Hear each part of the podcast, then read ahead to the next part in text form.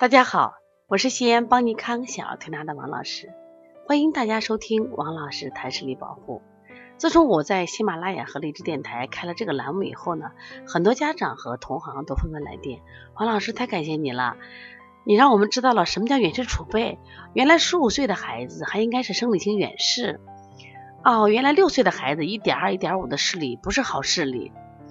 原来这个治弱视一定要跟时间抢时，叫抢时间，一定要在六岁前治疗更好。哦，屈光参差型啊，这种视力会让孩子一只眼睛越来越差。就是以前我们就得到这方面的知识的渠道太少了。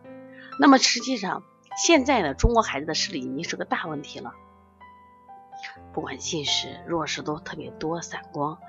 那么这也是中国的国病，国家都很重视了，但是我们的家长、我们的学校不重视。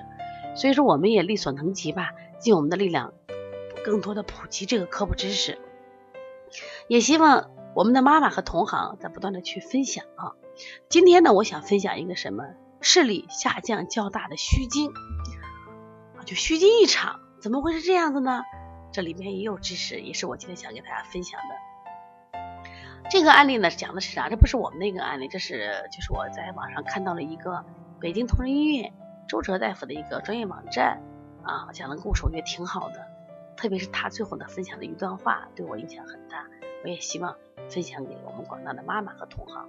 他说他一个患者的孩子视力是今年是六岁，然后两年前到幼儿园检查的时候就发现视力较差，但是没管无所谓。后来呢，就孩子视力越来越差了，就到医院检查，结果发现这个孩子就做了散瞳慢散散瞳啊，完了以后呢。又做了验光，发现这个孩子是两眼大散光，高在什么呀？你看一个左眼是二百度散光，右眼是三百五十度散光，而且两个眼睛都已经近视了。按理说六岁的孩子是不是还应该是远视眼的？但这个孩子的右眼一百度的近视和左眼二百度的近视了。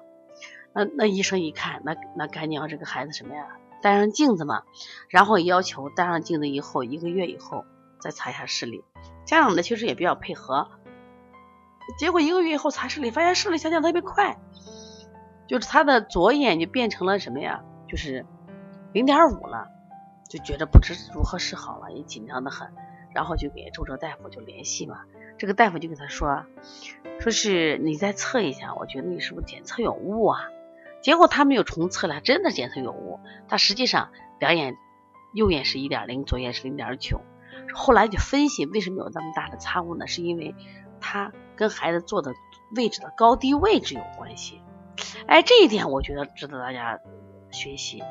就是我们在不管孩子给你测出什么样的视力啊，你也别紧张，不要先给孩子去配镜啊，先干做什么东西干预。就是我们要求测视力的时候，那眼睛啊，眼球你刚好看到一点零的位置。你比如说，有的人一米八和一个一的一米的孩子，你同看一个东西，因为你位置不同，他他他是有差距的。那么这个大人是不是就要坐下来？坐下来，我们看。你是坐高凳还是坐小凳？前提是你的眼睛必须看到一点零。那么孩子如果个子不够高，我们就给他架凳子，就这是标准，就眼球看到一点零的位置在这判断。那这个小孩你看，因为这个位置做的高低不同，他视力下降就差那么大值。如果不是这个医生有经验，那么我们是不是就给他把镜就配错了？是不是很重要的？那么这个医生啊，在后面点评啥？他说他因为做个眼科大夫。他说呀，这个家长这个呃心情太重要了。他说家长呢，往往就是治病心切嘛，希望这个手到病除、立竿见影，啊视力视力是一路飙升。